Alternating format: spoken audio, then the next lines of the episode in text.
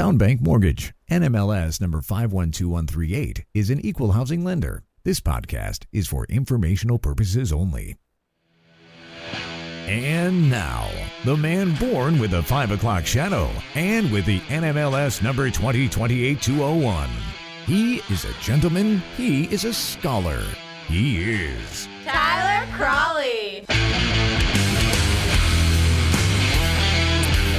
I love the Case Shiller report, and I hate it just for this show because it comes out at nine o'clock, which is like right when we start the show. So it's very hard to go over it adequately. Uh, but I do love the report.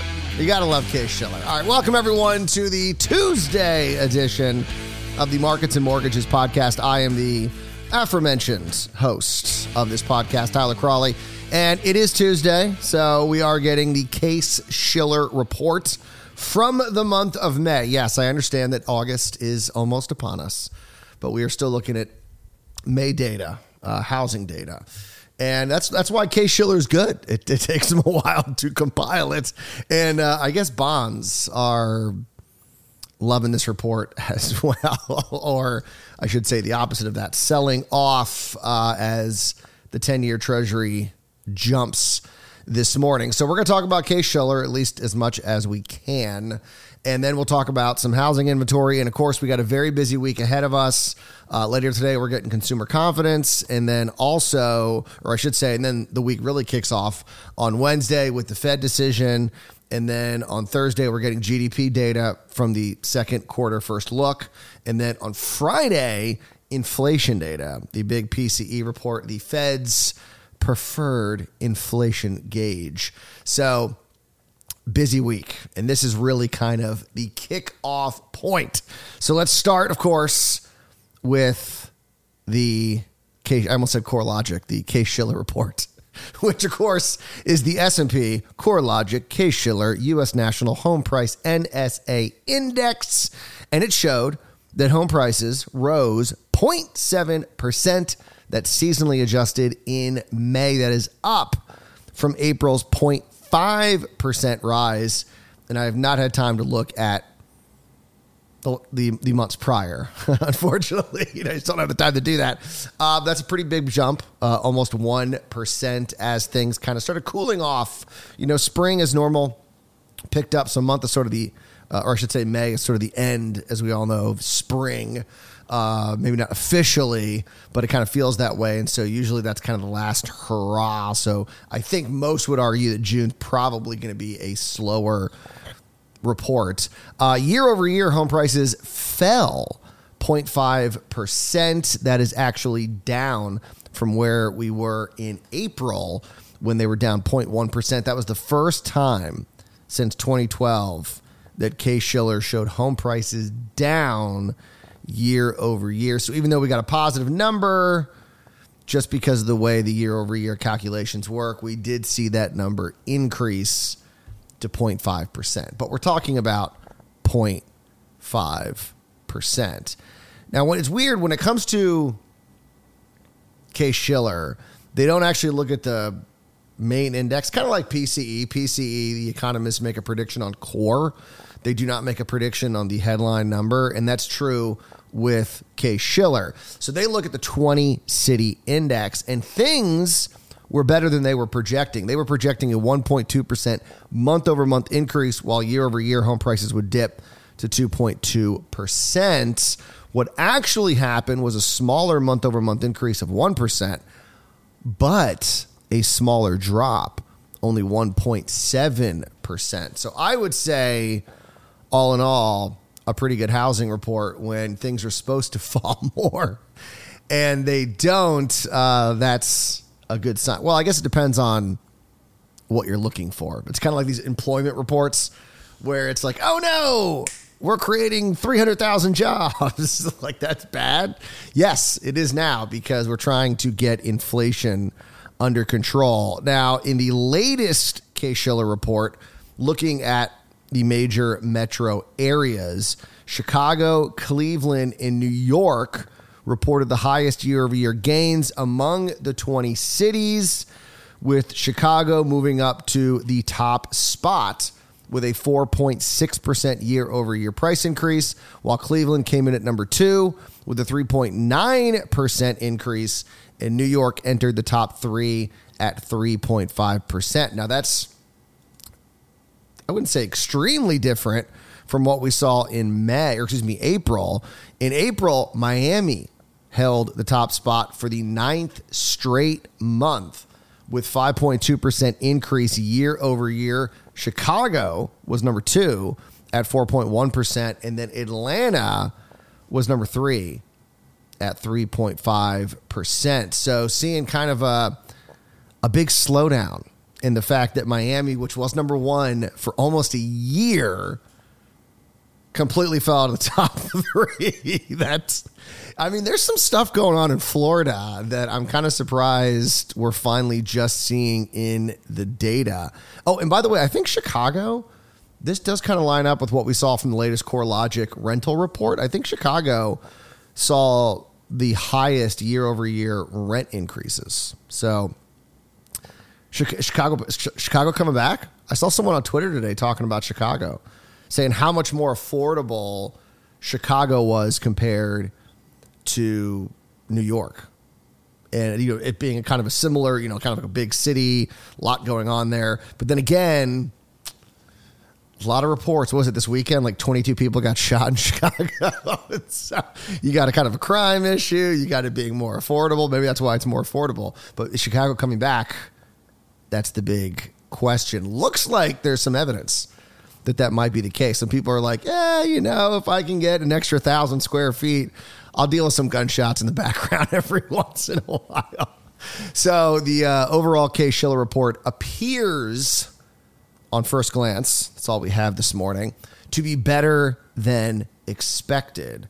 And it was funny, there was this article in Bloomberg yesterday in which they were talking about how the housing market is frustrating the Fed because I, I mean, you know, I like to make fun of the Crash Bros a lot because it's just it's fun. It's it's easy to do because they're so wrong, but you almost feel bad for them because who would have thought that mortgage rates jumping from two and three quarters to almost seven percent or over seven percent would not have caused home prices to drop 10 20 percent I mean, that's just an insane increase. And it didn't happen. And it's you know, obviously the lock in effect, I think, is having a much bigger impact than the Fed thought in the fact that volume has just come to a standstill. And so I don't think they projected that. I don't think anyone could have uh, that it would have that much of an impact and that many people refied during that time period, during the pandemic, which put them in a position where it didn't make sense for them to move on top of the just crazy equity that people have built up in their homes, which means prices have skyrocketed, which really made no sense. I mean, from someone to go from a $250,000 mortgage at two and three quarters or 3% to then try and buy a similar house now at $400,000 at a 7% mortgage. They're going to go, nope, no, we'll, you know, maybe we'll just, we'll do some renovations here. We'll do something. So, um, the housing market's frustrating the Fed. And this is the evidence of that. That I think home prices are down like 3% from the peak, like three, if that. And I don't think anyone would have thought that we would have seen a drop any lower than 10. I mean, obviously, some markets out in the West have seen bigger drops. I'm just talking about national.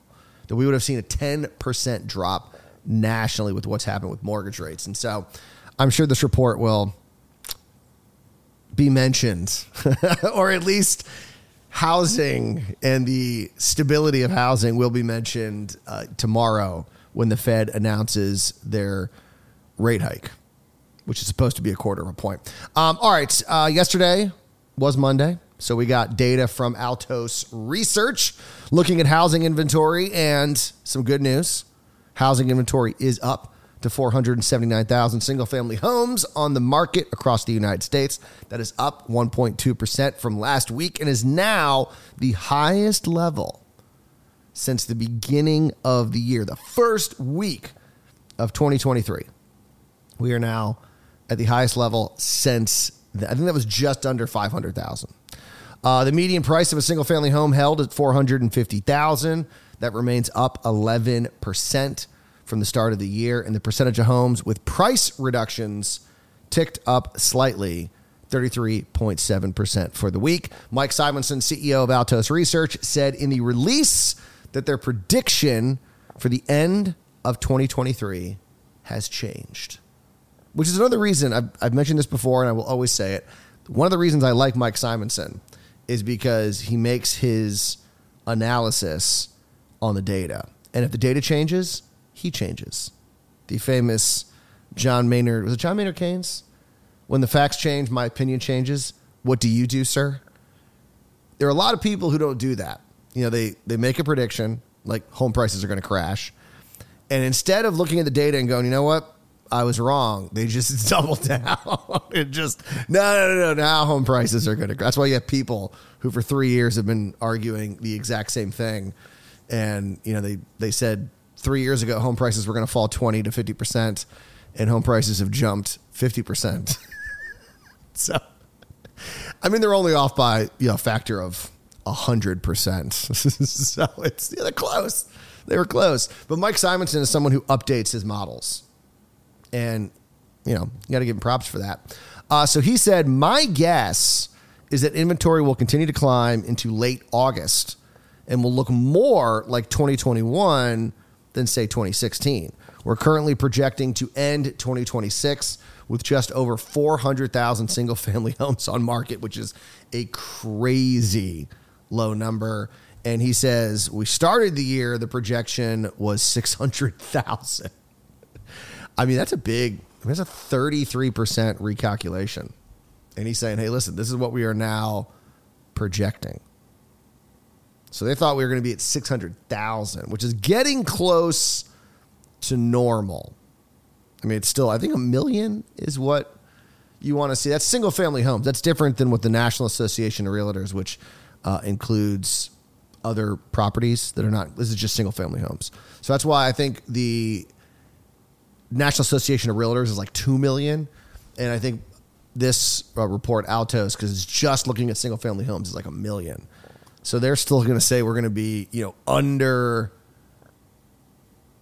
by about 60%.